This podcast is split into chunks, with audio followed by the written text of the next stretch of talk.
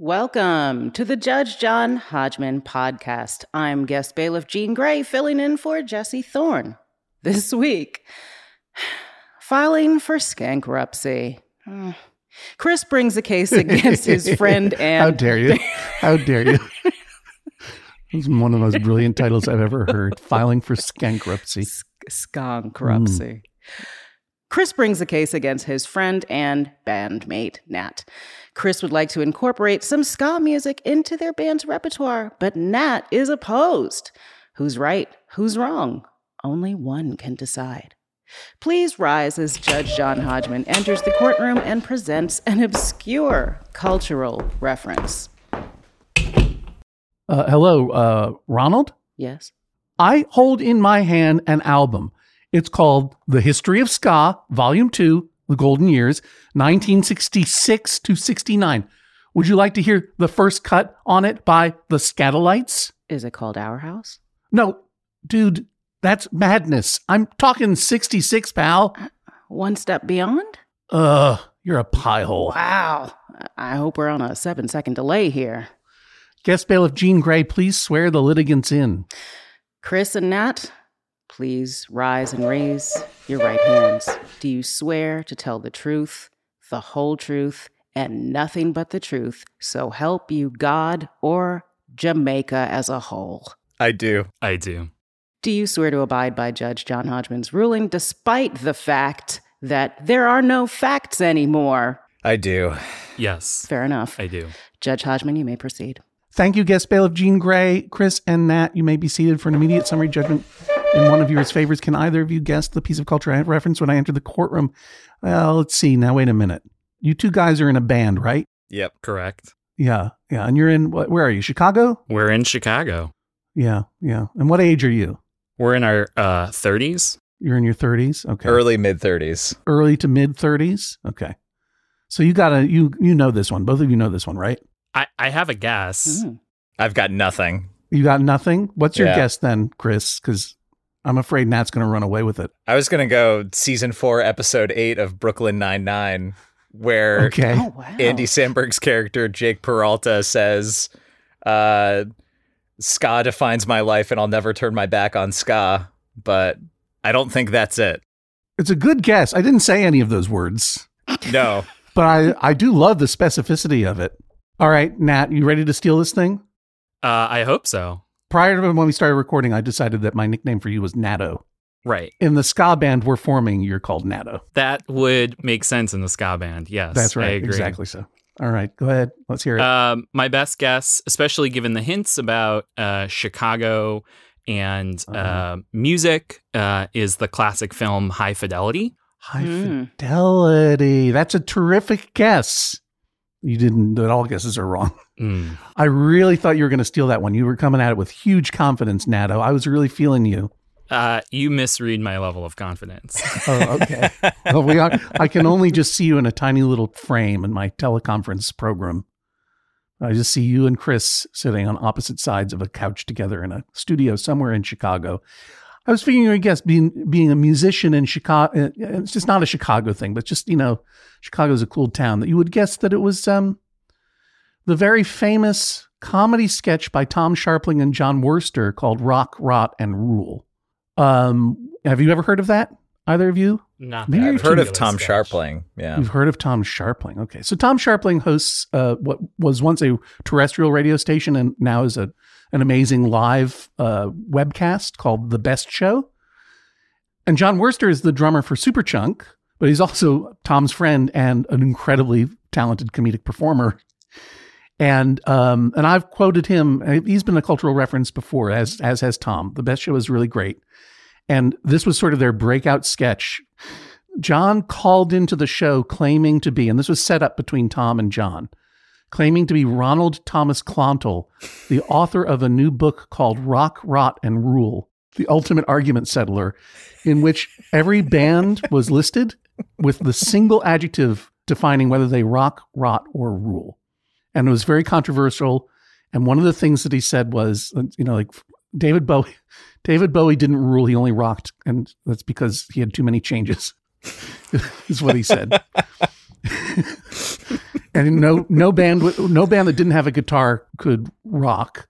Um, but Madness rules and went to them automatically because they invented ska. and this is not true. It's not. and it prompted it prompted a series of irate phone calls from ska fans, which really the best people, and not just ska fans, but ska snobs, snobs, if you will. There's going to be a lot of that during this, this entire episode. It's going to get bad. calling in angrily to defend the fact that ska was invented in Jamaica in the 60s and imported by the second wave of ska bands, Madness, The Specials, primarily those two. I can't think of a third. Can you? Chris, you love ska so much. No, I'm not a music historian. Nat is by far the uh, more musically knowledgeable between the two of us. Uh, the Scotty Pippins. right, that's right. It's The Specials, Madness, and the Scotty Pippins Listen, we're just getting started.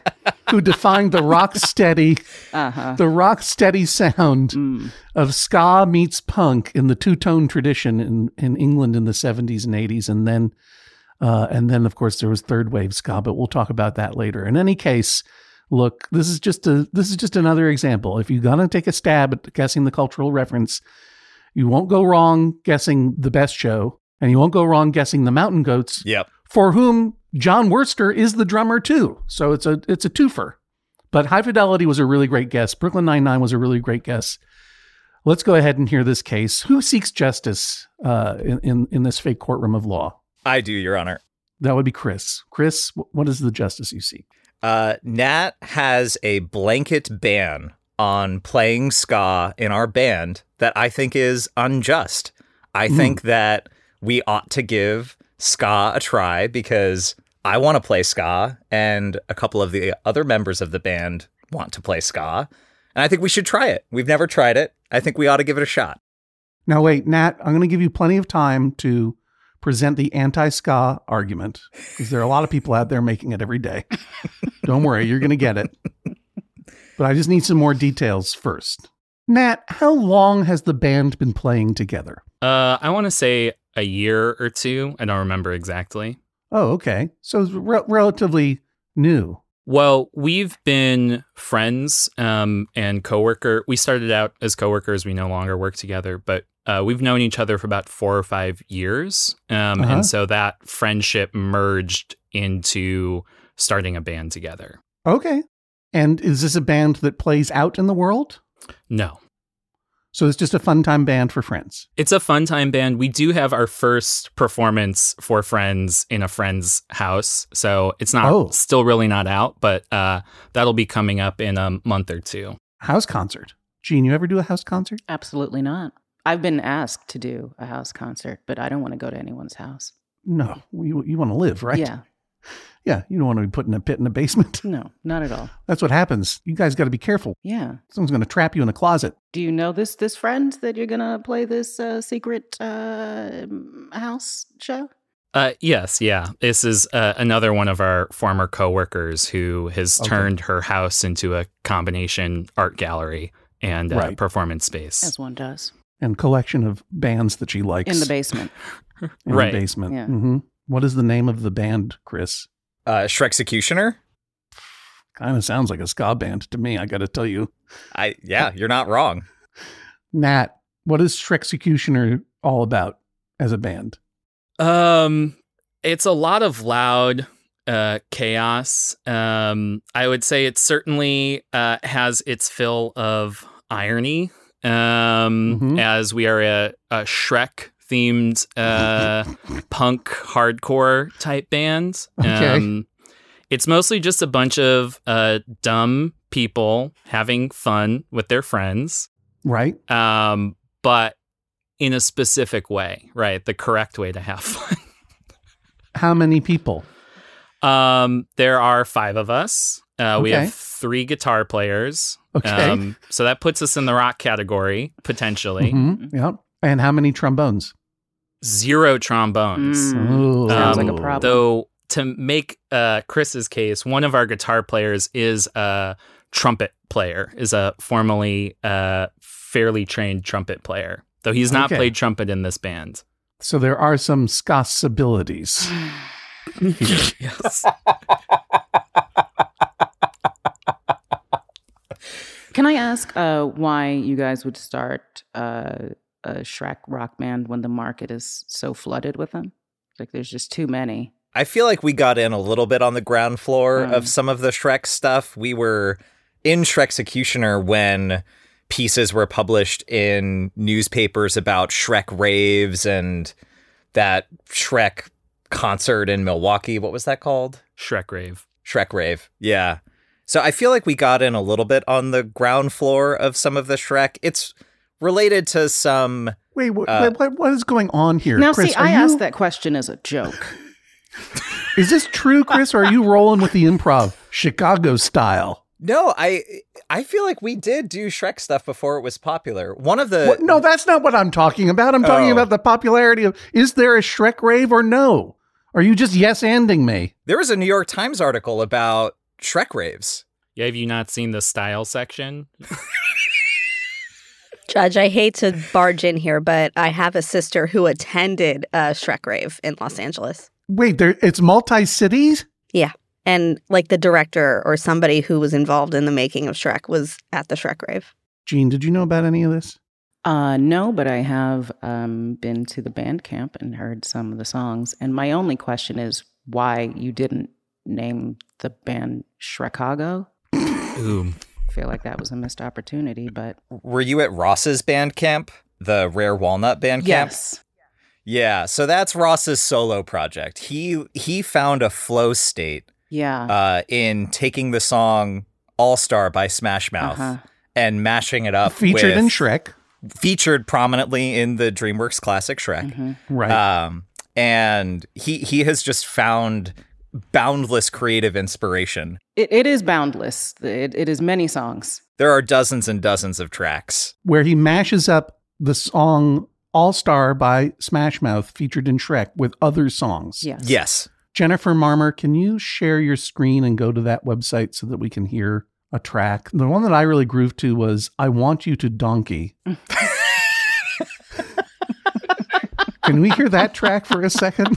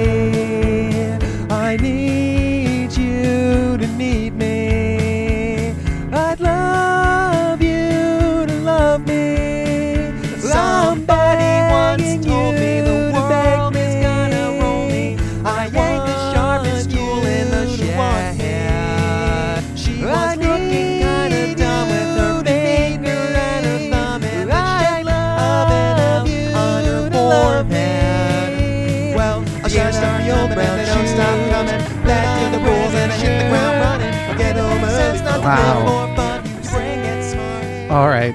I, I'm afraid we're going to get sued to oblivion if you listen to any more of that. That is pretty Commitment. intense. Commitment. Well, that's but that's that's Ross's side project. And Ross hmm. is what member of your band? He's a guitarist. He's the he's one of the 3 mm-hmm. guitarists. And what One do of you the play, three. Chris? I play the bass. The bass and Nat Nato guitar. I'm also one of the guitarists. okay, but we're not here to hear about Ross's side projects. We we're here to talk about Shreksecutioner, and you worked pretty hard to gin up this controversy, this clear Judge John Hodgman bait to get on this podcast so we could play your demo. So let's go ahead and play a little of the demo so we can get a vibe on on the the work uh, Shreksecutioner. What's the name of this song? Set it up for me, Chris. Since Nat pointed at you and said you're the overmind of this scheme. No, this is all this is all Nat. This song, as far as I know, is also called Shreksecutioner. Um, Shreksecutioner by Shreksecutioner. Yeah, it's our one and only original. This is a demo that Nat put together um, for Oh, kind of so you're you're mo- mostly a cover band, mostly mostly we play Gotcha. covers. Hmm. but Yeah, this is a sure. Shreksecutioner original entitled Shreksecutioner. Yep, yep, exactly. All right, Jean, you want to set it up? All right, we're going to get into Shreksecutioner by, you guessed it, Shreksecutioner.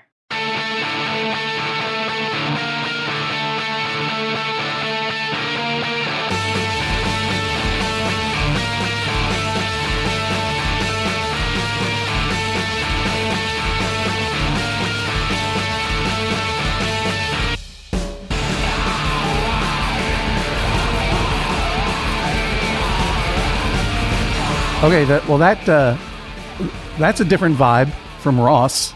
Slightly. Who's doing the vocals? Um, that's me.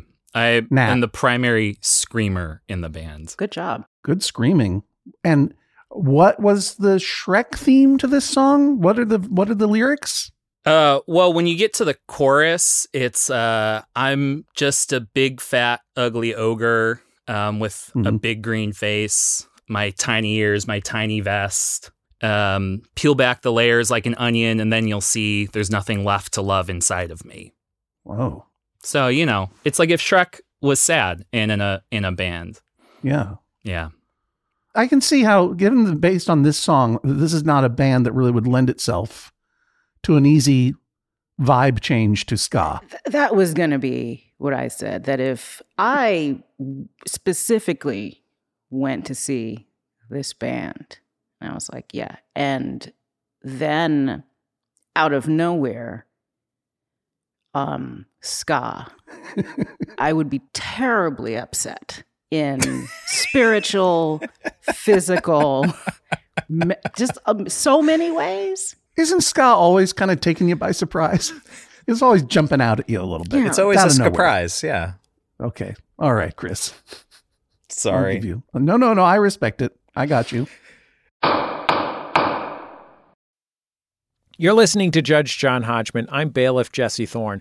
Of course, the Judge John Hodgman podcast, always brought to you by you, the members of MaximumFun.org. Thanks to everybody who's gone to MaximumFun.org slash join, and you can join them by going to MaximumFun.org slash join. The Judge John Hodgman podcast is also brought to you this week by Aura. A U R A. It's a simple but meaningful gift that you can give your mom or your dad or your step grandparent or your uncle or your friend or anyone that you want to keep connected in your life who might not live near you. It's a digital picture frame from Aura. It's perfect for sharing pics of all the things that those friends can't be there for, from family vacations to grandkids' graduation to whatever. I have one of these, and I got one for my dad, and I got one for my mother in law, and it's amazing. We look at the photos all day long, and we're able to easily update their Aura frames so they see all the latest pictures from our lives as well. It comes with unlimited storage, simple controls on the frame. You can upload as many photos as you want, and your mom or your dad or your stepdad or your stepmom or your friend or whatever can pick the perfect one. And it takes only about two minutes to set up. Seriously. See why it was named the number one digital frame by Wirecutter, uh, The Strategist, and Wired Magazine. Right now, you can save on the perfect gift that keeps on giving by visiting auraframes.com. For a limited time, listeners can get $20 off their best selling frame with code Hodgman. That's A U R A frames.com, promo code Hodgman. Terms and conditions apply.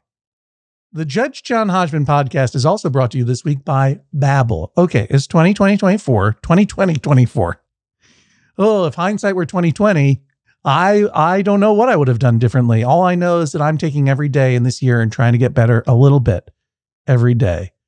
That's what you do. That's the way progress is made, step by step, day by day, bird by bird. And that's the way it is when you're learning anything, especially a new language with Babbel. And if Babbel can help you start speaking language in just 3 weeks, imagine what you could do in the rest of this whole year. Don't pay hundreds of dollars to private tutors or waste hours on apps that don't really help you speak the language. Babbel's quick 10-minute lessons are handcrafted by over 200 language experts, real human beings, to help you start speaking a new language in as little as one, two, three weeks. Studies from Michigan State University, Yale University, and others continue to prove that Babbel is better. And that's not just the Yale football team putting their thumb on the scale because they love learning Indonesian from Babbel. One study found that using Babbel for 15 hours is equivalent to a full semester at college. Take that, Yale, I guess. Here's a special limited time deal for our listeners. Right now, get 55% off your Babbel subscription, but this is only for our listeners at babbel.com slash Hodgman. Jean, Mm. you are a polymathic genius of many, many talents writer, director, actor, comedian. Uh, uh, you have a new job selling old things. We'll talk about it a little later in the podcast. A new Instagram account, uh, instagram.com slash B222NYC, BEA222NYC. You're selling vintage, curated vintage clothing from your mom's and your collection. And uh, and worn by previously worn by ska bands. Among your portfolio of many creative endeavors, you you are also a musical artist. Do you have an opinion on ska? Um, I I am a fan of uh like oh I like Desmond Dekker and like Toots and the Maytals, you know. But I will say that there is no point in my life where I've ever been like, what should I put on today? And then the answer has been ska. Um, I used to have a show called uh, Doubled Over, which is a show I did at Alamo Drafthouse, and there, this is the most experience that I've had with ska. Uh, is that uh, we decided that we were going to do a fake ad for a, a trilogy of movie called uh, about scoblins. They're goblins, but ska. Uh, so the first movie is uh, Bad to the Trombone. the second movie is Scoblins to Checkered Past and the third one they uh, are at college and that one is called full full scholarship. So um i'd say beyond enjoying ska as a as a pun and maybe i'd think the only song i could possibly jam to just because it reminds me of uh, new york city uh, is is israelites um, but beyond that, I I like to stay away from ska, and I enjoy if it would stay away from me, and definitely not make a surprise appearance. Well, Nat, you definitely have guest bailiff Jean Grae on your side, and we haven't yet given you an opportunity to speak out against ska yourself. So let's hear it. Why are you opposed to ska in Shrexecutioner? Um, yeah, well, uh, I think uh, the Canadian punk band Propagandhi said it best when they said ska sucks. um, Jean Grae made an excellent case against ska. Um, I just don't like it.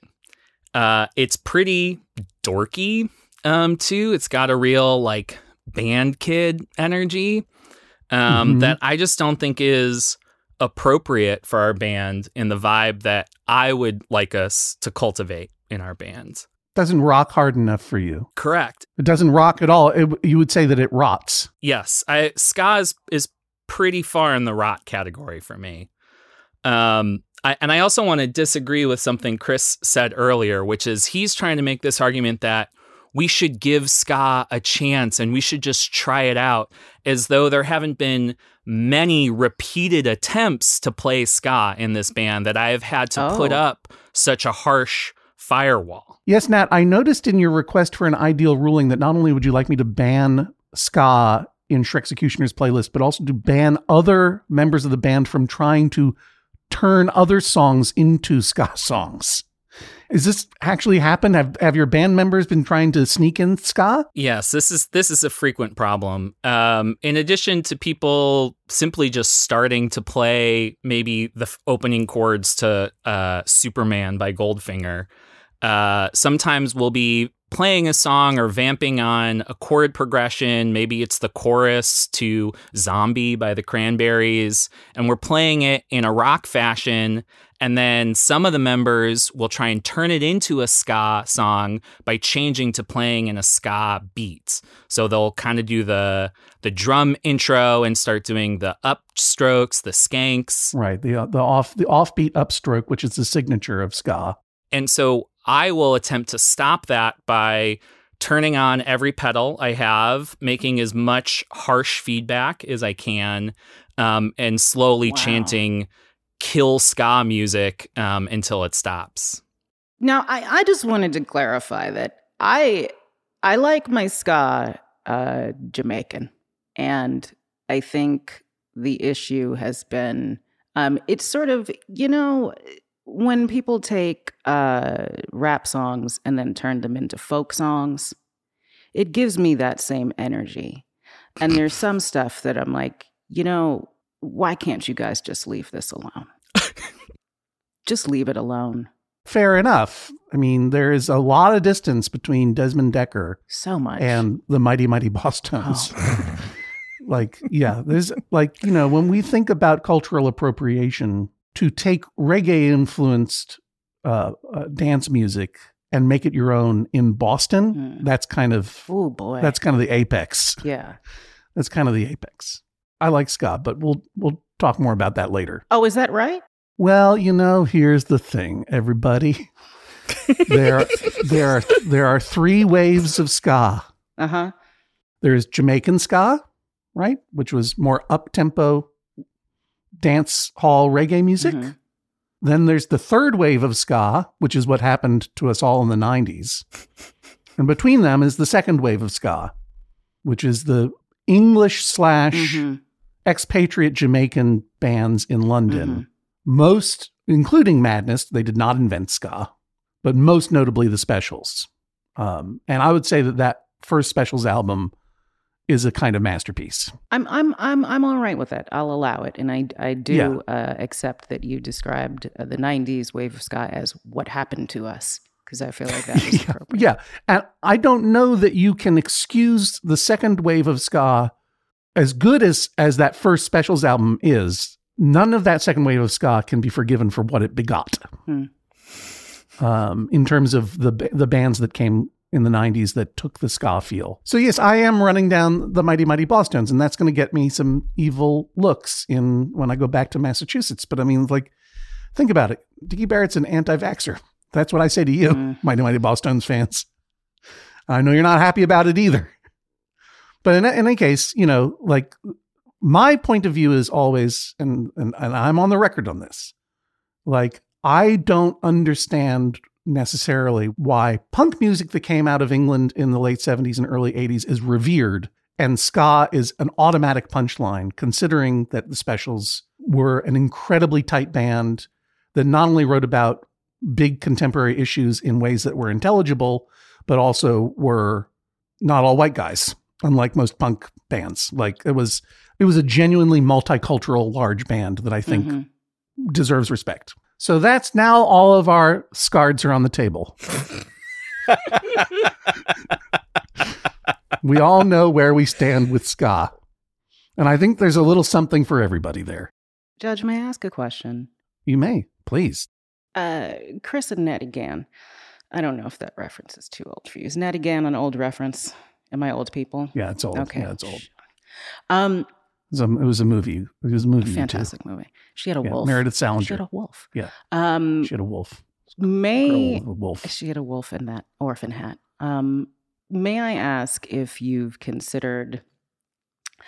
I feel like I, I like the idea of like a surprise change. I've I feel like uh, ska would make would anger people, and I don't know if you're trying to anger people. And I'm like maybe like I could deal with something if I was at that show and I was like, oh, bossa nova out of nowhere?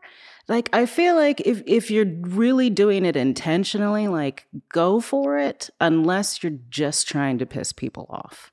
So have you have you thought about switching to any other genre?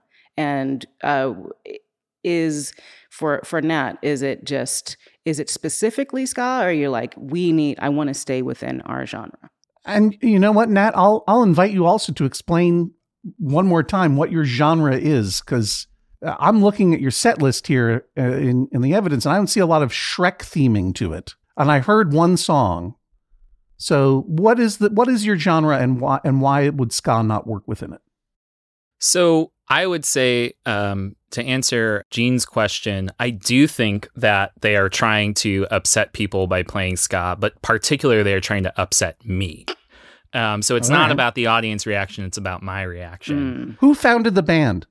Uh, I I did along with our drummer Ryan.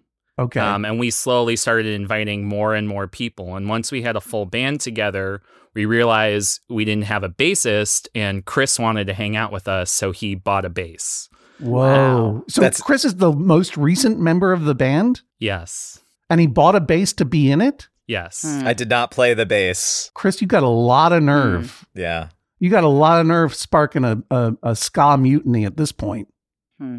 Since You've Been Gone by Kelly Clarkson, Grand Theft Autumn by Fall Out Boy, 1000 Miles by Vanessa Carlton, Hollaback Girl by Gwen Stefani.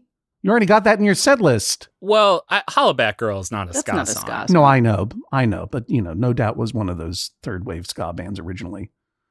Whoa, you're covering What's Up by Four Non Blondes? Tell me how you cover that song. Um, we do that in sort of like a pop punk style. Um, so you'll you'll see a thread throughout there that we have a lot of, um, you know, '90s, early 2000s pop punk in our Yeah. repertoire, pop punk Yeah. and emo. Um, I think that that ended up kind of being the intersection between our interests. Right. Um, so the song you heard earlier is the kind of music I'm most interested in writing. So kind of metal, hardcore. Um, but we had to. I ha- I have compromised, so I don't want it to be seem like I'm trying to dictate all of our tastes. The current set list we have actually is the compromise between. But you're not willing to make a compromise. exactly. Hmm. Stipulating that you, as the founder of the band, doesn't need to compromise with the bass player ever. Thank you. What is, you know, you let the drummer write a song once a decade. That's a, that's the only thing. Bass player, keep it to yourself. Fair. But Nat, what is a compromise that you made? Um, I mean, Fall Out Boy, New Found Glory, these are all much farther on the pop side uh, Right. than I'm typically interested in. Um, I think they're fun enough songs to play, but that is Okay. that is the compromise position. Okay. What's your favorite song on the playlist? Um, hmm. Our version of "Since You've Been Gone" by Kelly Clarkson. Um, that song is actually a very underrated, um, like hit. Uh, I I think that that that song goes a lot harder than people realize, and I think if you really bring out the, the elements and the contrast in it, um, it can be a very intense song. So I think we have something that it kind of feels original to us, even though it's a cover um, it's it's a good mix for us, and that's that's if we want to play something that's going to upset people, I think that that's where I, I'd like for us to play. So, yeah, you have it broken down into uh, your set list into actively learning, standards, less regularly played, also best songs ever written. And there's only one song in that category, which is the song Shrek Executioner, which we've heard. I like that. Overall, would then would you say that your band's mood is kind of like, um, let's take this song and make people think a different way about it by interpreting it in a cool way? I would like to think so. Um, Another way to view that would be let's take an interesting song and just play it really loudly and poorly. Um, Okay. But Fair uh, enough. I'm also happy with that. Fair enough. All right. So I'd like to get back to something that you mentioned early, which was that ska is dorky. And Chris, you, basically, Nat just called you a dork. How do you feel about that? He's not wrong. I'm I'm a pretty huge dork. I think we're all kind of dorks in the band.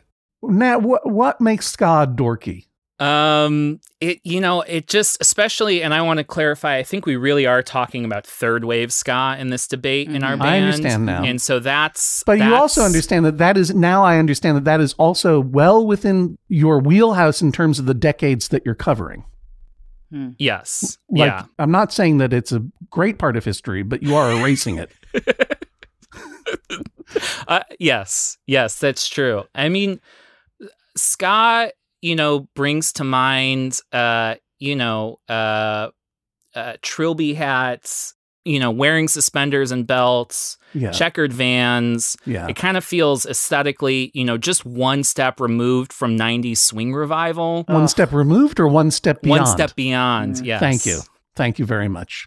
Um, so, you know, it's All it- right. it doesn't feel cool in in any way that I can imagine. the swing band revival, there's there can be no no greater expression of contempt than to compare a musical genre with this swing band revival of the 90s. And that is exactly what I intend.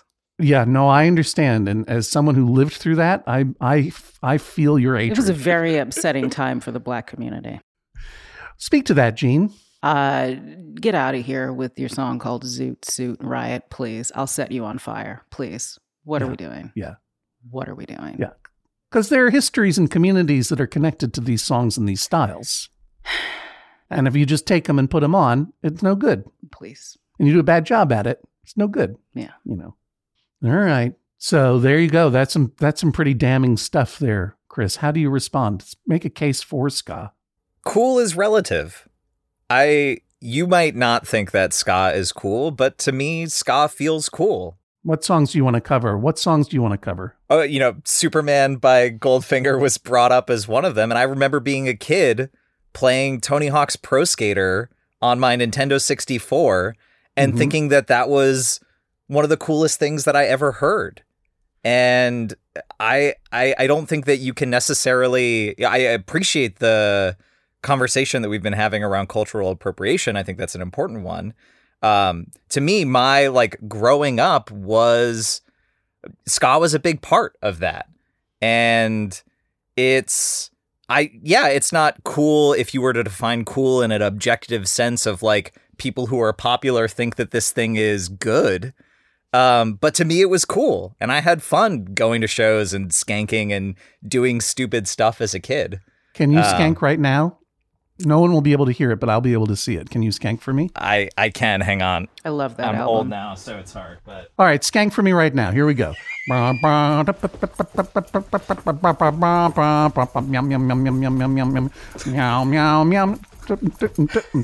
Meow, meow, meow. Yes, you're good at it. I got a lot of practice. We we're recording this meeting, so um, we'll have some video evidence of your mid torso and uh, and your knees a little bit. Your face, I'm sure you will be grateful to know, will be not revealed. Yeah, that's good. Although you did mention your frosted tips. do you have fro- do you have frosted tips going on in your hair? I do have frosted tips going on in my hair situation. What is that? Tell me what that's about. Uh, I need a moment to compose myself. okay. So, uh, our guitarist Ross is notorious for taking on a number of food based challenges. He has previously tried to eat four pounds of spinach. Mhm. Uh, then he attempted to eat an entire case of sliders from a popular fast food slider chain. Uh-huh. Uh, and so recently he had been going on about how he could easily eat two pounds of Swedish fish. Uh-huh. And it had gotten to a point where I was like, you know, put up or shut up. And we were sitting around. I said, you know, Ross, if you eat two pounds of Swedish fish, I'll get frosted tips. Um, and then he did it. And so I got frosted tips. He took down two pounds of Swedish fish. Yep, in 24 minutes. This is the same guy who's smashing up Smash Mouth Yep. Uh, with everything in the world. Yeah. Where's Ross when you need him? I need this guy on the podcast. Ross's through line is commitment. That's right. Very true. Committing to I the just want to go on the on the record. I don't like. I don't. I don't approve of competitive eating. I think it's gross and wasteful. I think it's a display of affluence that is that is disgusting to me. You can tell Ross that I said that. I like his mashups, I will. his smash mouth ups, but I don't like. I don't like what goes in his mouth. but I'm glad you honored your commitment. and Got those Yeah. frosted tips. Oh, his through line is also mouth. Yeah, Smashing things in his mouth. mouth. What's that about? lot to, lot to unpack. Lot to unpack. Yeah. Nat, what does cred mean to you? Uh, you know, I I uh am a self-identified goth. Uh, so it's important to me uh to sort of have my own credibility. Uh, you know, I I care a lot about what things are cool or not cool. Um, I don't want to necessarily. I know that Chris says that he thinks ska is cool. Chris was also on the unicycle basketball team. So I feel like his credibility in that area uh, is pretty lacking. You're what's wrong with the unicycle basketball team? Uh, you know, I guess somewhere on the rock, rot, and rule list, I don't know Yeah. uh, that it would be very high. You're saying that it rots. It rots, yeah. You know, whatever five to seven people with trumpets and guitars want to do in the privacy of their own home is not for me to judge. Um, I'm just trying to keep it out of my own band. So speaking of your own band, we did receive some affidavits from your other band members taking a position on this. Have you been made aware of these affidavits, Nat? Yes. Okay. Ryan, your drummer, says, quote, I'd happily play some ska music. Danielle, Who? What does Danielle play? Uh, she's our third guitarist. Third guitarist. I don't want to play ska music. I don't like ska music. it should be enough that those who like ska can play it and listen to it on their own.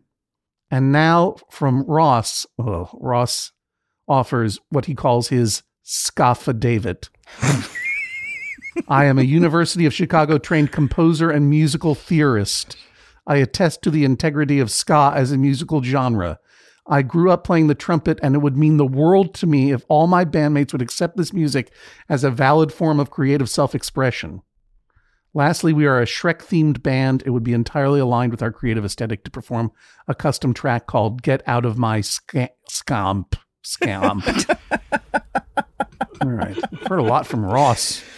Ross has a big presence. He's not even on this podcast today. And we're hearing a lot from Ross. He's a big presence in our lives too. So that's one vote from the bassist, Chris, one vote from the drummer, Ryan. Well, the drummer only gets half a vote anyway. So one vote from the bassist, half a vote from the drummer.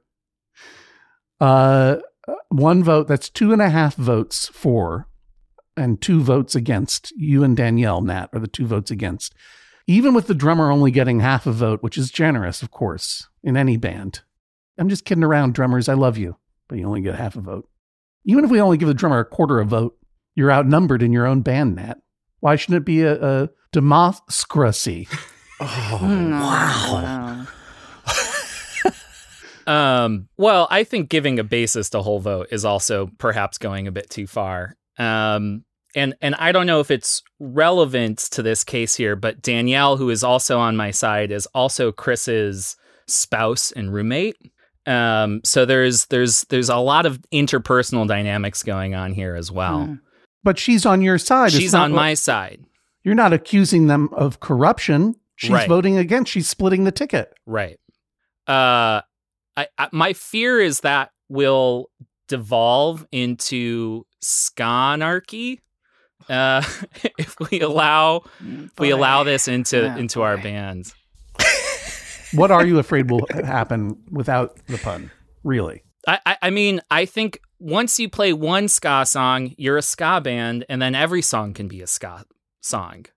And I think that Right. we're gonna have no no boundaries, no lines that the, it's a slippery slope. We played that one Creed song that one time, and he said the same thing. He's like, "Oh, we played Creed. Now we're a Creed band." exactly. And we it was a haven't played- nightmare. we haven't played any Creed since then. And thank you for that. and somehow we're still the Creed band. What are your What are your plans for this band, Nat? Where do you see this going? Um, I I think that you know a, a band really does have to be a group led by consensus. Um, I think that there are bands that are perhaps driven by a single creative vision who's kind of directing everyone, but then you also kind of become everyone's boss and telling everyone what to do. Mm. And I'm not really interested in being a band where I'm bossing my friends around and telling them No. what we have to write and when we have to practice and that they need to get a lot better or whatever. Um, you just want the wrong people to shut up. Right. Yeah. I Yeah. I have this one line. This is this is the one line I'm trying to take and I think that, you know, we have found compromise. I think we should continue to find compromise. I would love if people were interested in writing more original songs, especially writing stuff um, in some of these more uh, some of these genres that I'm more interested in.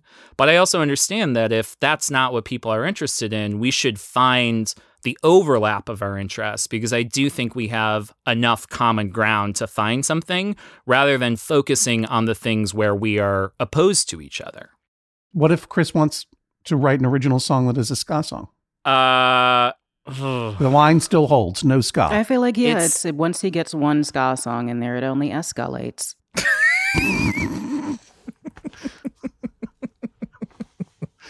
But Nat, you're saying original songs, but no original ska songs. no, no ska music of any kind under any circumstances is what I would ideally like.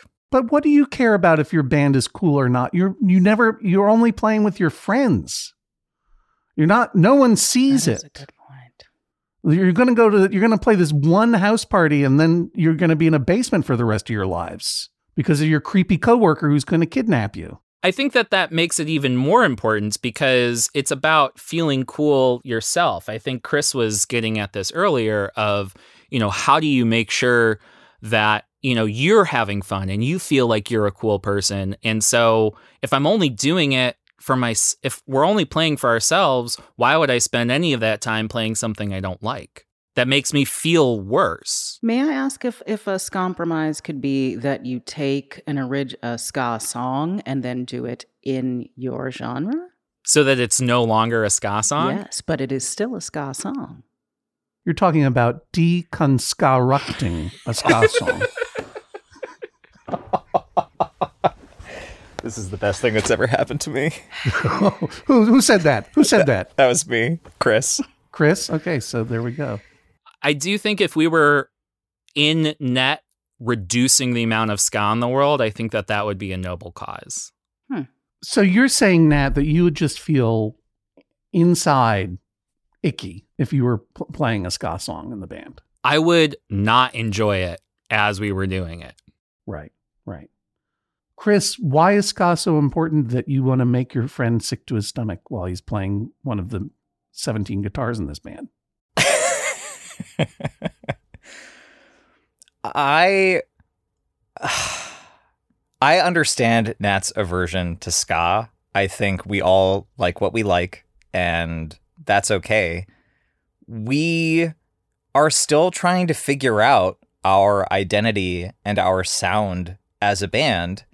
And I like Bailiff Grae's suggestion that we should try to take something that is ska or ska adjacent and make it our own and continue that avenue of creative exploration.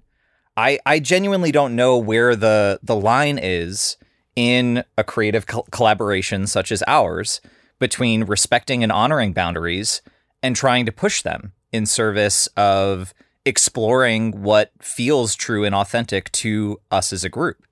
Um, I don't I don't know where that boundary lies, and I am trying to explore this thing that feels meaningful to me, and not saying nah. And I'm a bassist, and I'm not even a good bassist, so. And I, and I don't have that many other friends that I could go and explore some sort of side project with. Um, so I am, and I like ska. So I'm so many layers of not being cool that I have this opportunity to try to explore this thing that makes me feel cool and is fun for me. And I, I think I'm asking this of Nat to put on hold this feeling of ick, this feeling of uncool, to give me an opportunity to explore this this feeling. Um, All because you played that Tony Hawk game and heard that one song? all because I played that Tony Hawk game and heard that one song, and that became an important part of my identity as you know a middle school kid. Which we shouldn't ever be nostalgic for middle school, uh, but it's it's this this thing, this feeling that I get when I hear that music, and being in a band and learning how to play the bass and and doing that for the first time in in my in my life. You know, I unfortunately was in an a cappella group in college and did a lot of Wow. theater and other how, things. How come it took that took this ti- much time for that to come out? Nat tried to use the unicycle basketball thing against me. He should have gone with a cappella. I mean, that would have been the much stronger argument against me being cool. Um, what but else? I- what what other skeletons you got? Skeletons, yeah, we, yeah. we don't have enough time to uh, to go through Just all give of me a cou- give me a couple. Uh, he was president of the juggling club. Uh huh. yeah. You ever do the devil sticks? Devil sticks? no, devil sticks were not my jam. You ever get into the hacky sack circle? Oh yeah, that was high school for sure. I feel like you didn't have to ask that. His his a cappella group also did like original compositions of like novelty songs about urinal etiquette. oh yeah. What was the name of your a cappella group? Uh, the Fleet Street Singers, the Stanford Fleet Street Singers. Why was it Yeah. not called "You're in here"? I mean, really, come on, you guys. That song was called "The Golden Rules." Mm. Oh, yeah. Yeah, sorry. Ska Capella? How was it not called Ska Capella? I'm sure there's a Oh. ska cappella. I'm oh, sure there's I'm a sure ska there's many Ska Capellas. I'm going to look it up right now. Yeah. I would go back into acapella if there was a ska cappella group near us. Would you just consider starting your own ska cappella group and then that's where you would get all of your ska related needs out? Ugh, I don't know if I want to go back into the world of acapella. So it sounds to me, Chris, like you got this bass in order to join this band, in order to have some fun with your friends and express yourself. Um, and for you, the the ultimate the ultimate outcome would be you get to play a couple of your favorite ska songs with your pals, and that's your dream for Shre- Executioner, correct? Yeah, that's right. Right. And Nat, I've I asked you this, but I don't really feel I was clear, I think. Like, do you have aspirations for this band beyond hangout time with pals? Like, do you think that maybe it'll go places? You want to play out more? Anything like that? Um, no, not particularly. So your dream for the band is just keep ska out of it. Right. Okay, I got you. Do you have? An, I- I'm trying to get a sense, you see, of how how exactly diametrically opposed your artistic visions are, and they seem pretty diametrically opposed around this thing. Chris seems to have one mission, which is to play ska. You seem to have one mission, which is to not play ska, and also for the band to presumably get better and also write some more original songs, but not no ska. Correct? Right. I think that that would be fun. Yes. Sometimes bands break up. Is that what's happening here? I don't think so. I think that we're all everyone in the band is also good friends, um, and I think that we really appreciate that. And I would rather continue to spend time with my friends uh, than uh, have full artistic uh, control uh, and satisfaction. Yeah, it would Mm. make me really sad if the ruling was, well, Chris and Ryan and Ross just go play ska on your own. Like that's that's not fun. I don't I don't want to do that. I want to make Nat play ska. Jean, do you have any final questions before I go to hear my verdict? Nope, just getting my puns together. Okay. I think I've heard everything I need to in order to make my decision. I'm going to uh, uh, skank over to my chambers, uh, and, and we'll return in a moment with my verdict. Uh, Editor Valerie, please put some skanking music in here as I skank on over to my chambers. Please rise as Judge John Hodgman exits the courtroom with very high knees. Chris and Nat, I, I just want to know. I I really enjoy what you guys are doing, and I just want to know if it's possible that we come to some sort of compromise, or is it just impossible? You know that you uh, get to keep playing music with your comscadres and uh, really get to a place with the band where you're all proud of your accomplishments. yes. Do you feel like that can happen today? I think so. Um, like like Nat said, I don't think the band is at any risk of breaking up, regardless of which way the decision goes. And Mm-hmm. you know, I think we're willing to respect the the judge's ruling wherever it comes down. Not. Yeah, I mean, I think that um, if a conflict like this, you know, tears the band into pieces, we'll just have to pick it up, pick it up. I see what you have done there. I heard that all the way in my chambers. I'm only disappointed that you didn't refer to it as a sconflict. Thank you. Uh, we'll see what the judge has to say about all this when we come back in just a moment. Back for another game. You know it. What's going on? Just one more week till Max Fun Drive. Hard to believe. It's been a heck of a year since the last one. We're now a worker owned co op. We raised $50,000 for charity last year. And we've added a bunch of awesome new shows. But do you think we're ready to do it again? Absolutely. Lovely new gifts are lined up. The episodes will be amazing. And wait till everyone hears the bonus content. Yeah, plus they know to go to MaximumFun.org slash newsletter, so they're getting all the news. Oh, like that meetup day is on Thursday, March 21st. Then what's bothering you? Me? Oh, nothing. We're all set for Max Fun Drive to start on Monday, March 18th. I just didn't want you to see this coming. Check. What? Hang on. Most of the plants humans eat are technically grass. Most of the asphalt we drive on is almost a liquid. The formula of WD 40 is San Diego's greatest secret. Zippers were invented by a Swedish immigrant love story. On the podcast Secretly Incredibly Fascinating, we explore this type of amazing stuff. Stuff about ordinary topics like cabbage and batteries and socks. Topics you'd never expect to be the title of the podcast Secretly Incredibly Fascinating. Find us by searching for the word secretly in your podcast app. And at MaximumFun.org.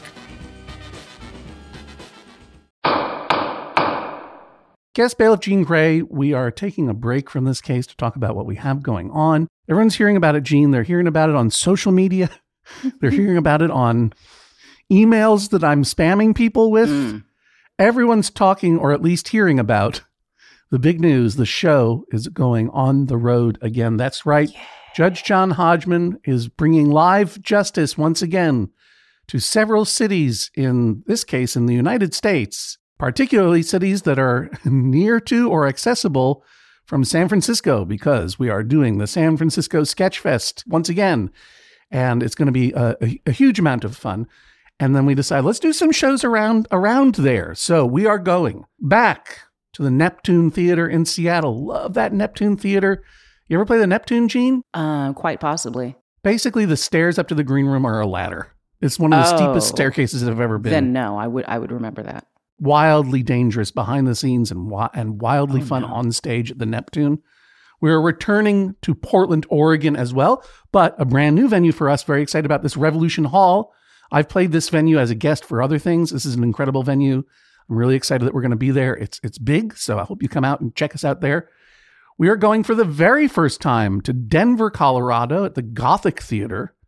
Get some cozy goth up there in Denver, Colorado.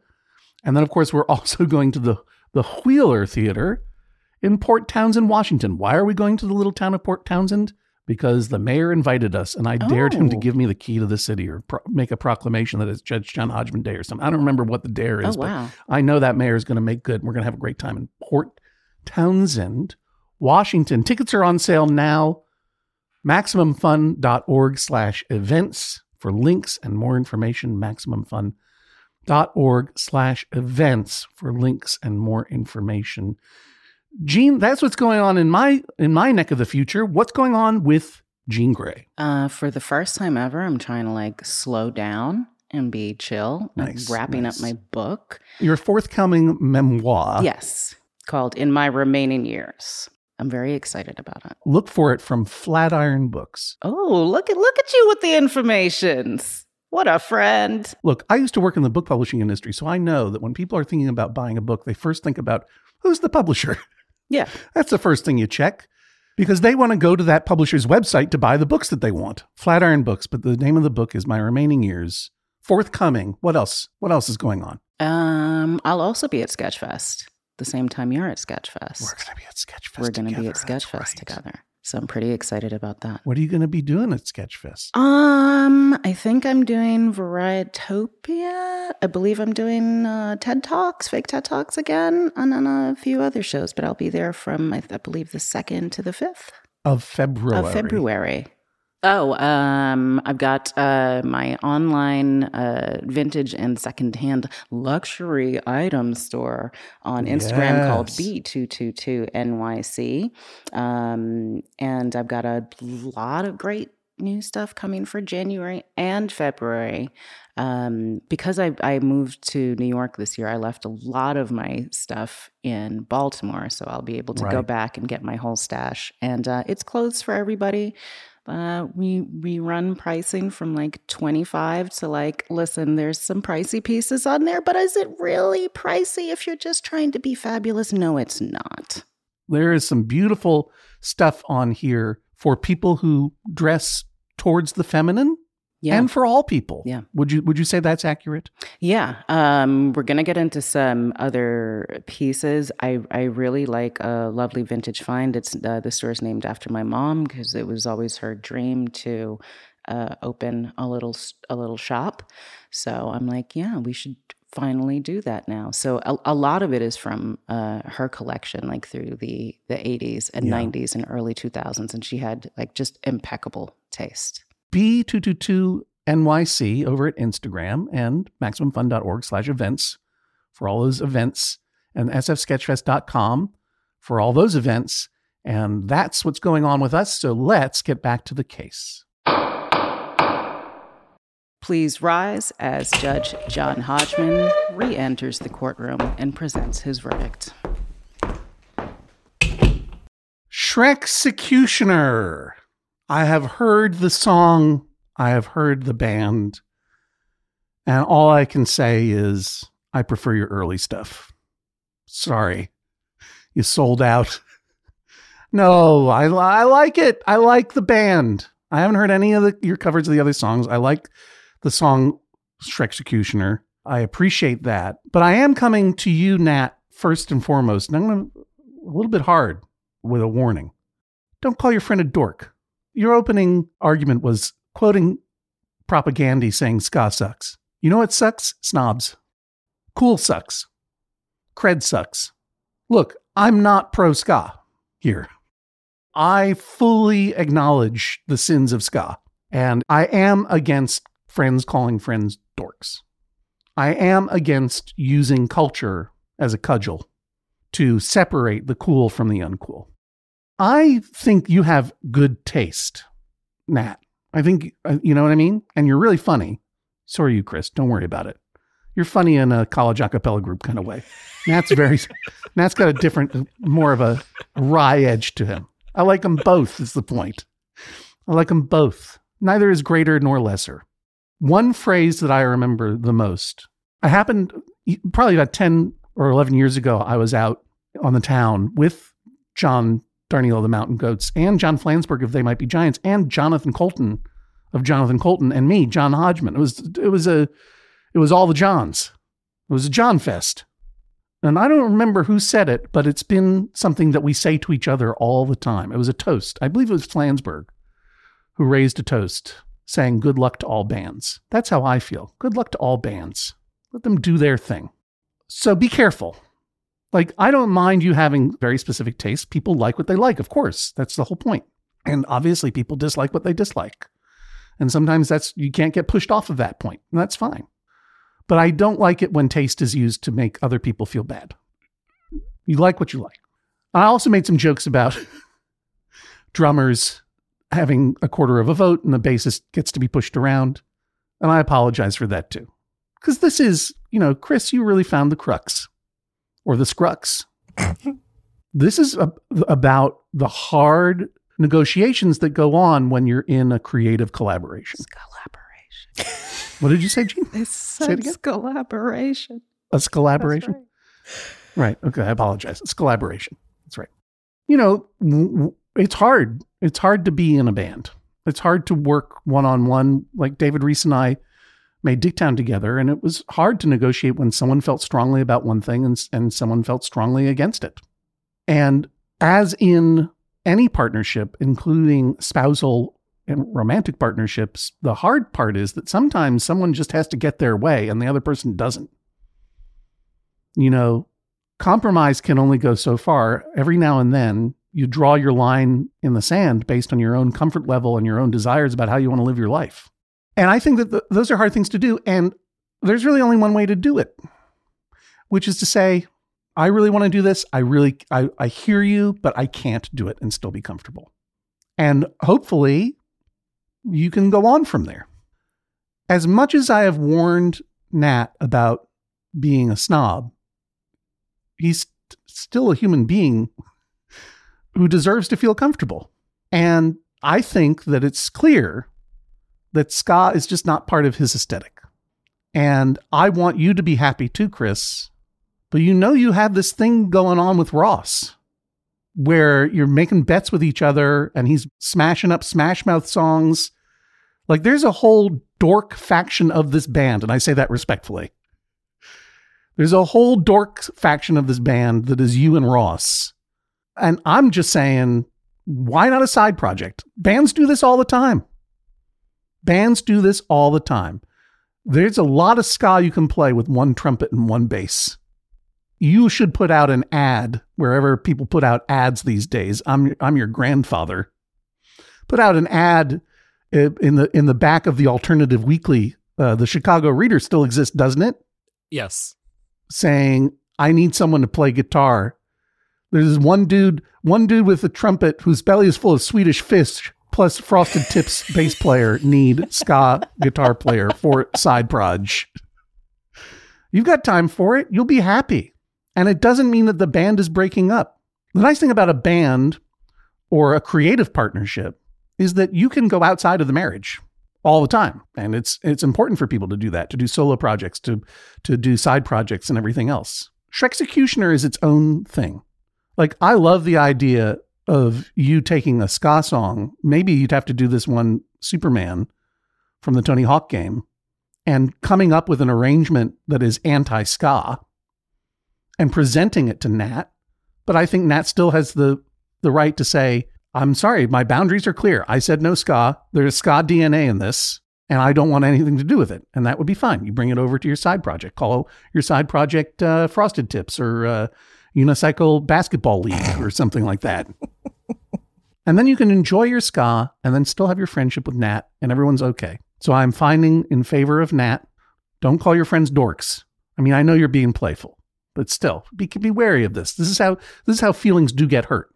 You know, a lot of dorks just roll over and take it. Some of us dorks, we just take it. Chris wouldn't stand up for himself. I had to stand up for him. All that said, Nat, you're right. Chris, you're wrong. This is the sound of a gavel. Judge John Hodgman rules. That is all. Please rise as Judge John Hodgman exits the courtroom. All right, Chris and Nat. Uh, before I ask you something, I just want to say that that's one of my favorite rulings so far. I think the lesson of uh, you can't do everything with all your friends. You know, not not not every friend is for everything. Is is absolutely valid all the time, especially for bands. Um, and to keep your friendship remaining solid as a rock, I think tips and fish could be a great idea with Ross. Tips and fish. That's so good. You know, fish and tips. There you go. Done. Sold. Genius. You're very, very welcome. Uh, how's everybody feeling? Nat, I'll ask you first. How do you feel about this ruling by the judge?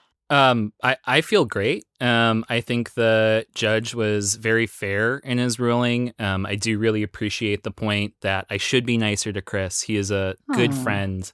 Um, and I do really appreciate that.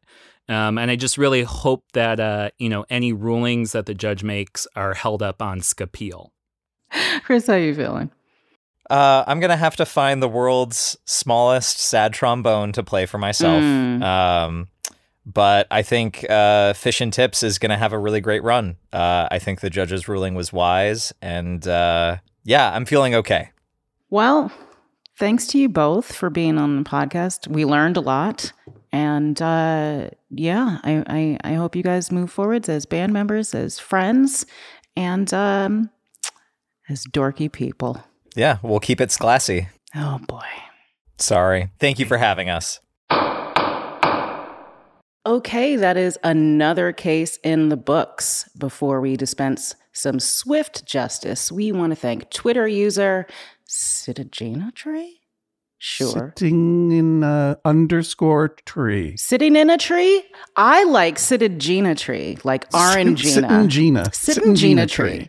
For naming this week's episode, filing for skankruptcy. But if you said it with an anx- accent, it would be skankruptcy.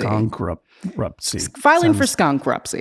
That's very Krampusy. It. I, oh, we'll talk about Krampus. If you want to name a future episode, follow us on Twitter for naming opportunities. Bailiff Jesse is at Jesse Thorn, and I am at Hodgman. while you're there, you can also hashtag Judge John Hodgman related tweets at JJHO. But Jean Grae, what are your social media handles? And they're changing, aren't they? They're changing. Currently, it is Instagram at Jeannie Grigio, but that account will self destruct on Wow. January 1st. Whoa, you're starting all over. I'm starting over from scratch. I love it.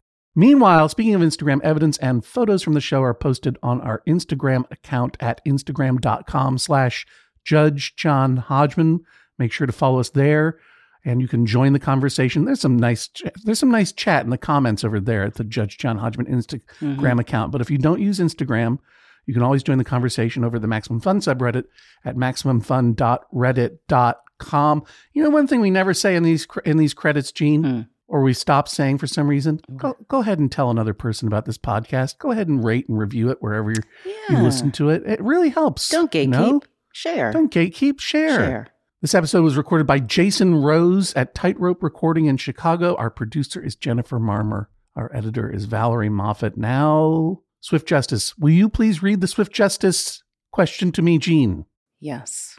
Terry asks Are inside out and outside in the same thing? I say yes, but my friend says no. you know what Terry's last name is? No. Cloth. I was gonna, damn it. you should have guessed. You'd have to guess. You're the you're you're the garment expert, Jean. What do you think? Is inside out and outside in the same thing? No. No, No. No. Terry. What are you what are you doing? Well, maybe it's because well, I feel like if if your name is Terry Cloth, you might have strong uh, feelings about this, and you're like, no, it's the same thing. But you know what? With a Terry Cloth, no, it's absolutely not. Both sides different. Yeah, there. I mean, the, I think that Terry. Here's my ruling: if you're annoying people in your life with your semantic pedantics for no reason other than to make yourself feel smart, stop it. You're going to end up on a podcast and get lightly yelled at by a fake judge and his friend Jean. Jean, I'm just proud that in 2022, um, we have a sentient uh, Terry Cloth. I feel like that's where we're headed, and uh, you know, it's got opinions. So good, good for you, Terry. Good for you. Good for you, everyone. Thank you very much for following us for another year of the Judge John Hodgman podcast. Mhm. Happy holiday to those who observe. And if you don't observe the holidays, great. Have an incredibly restful winter. Do whatever makes you happy. Mhm. That's my that's my ho ho ho for you. Jean, you know what makes me happy? What? Sharing some time with my friend Jean Grae. Oh, I love sharing time with you. That also makes me happy. I hope to see you as soon as possible in the new year and in what remains of this year. Yeah. So until then, see you next time. No, we never see anyone on a podcast. Talk to you next time on the Judge. Talk to you next year. No, Mm, talk to you next time on the Judge John Hodgman podcast. nailed That's it. how you end it. Nailed it. Thank you. Goodbye. MaximumFun.org. Comedy and culture. Artist owned.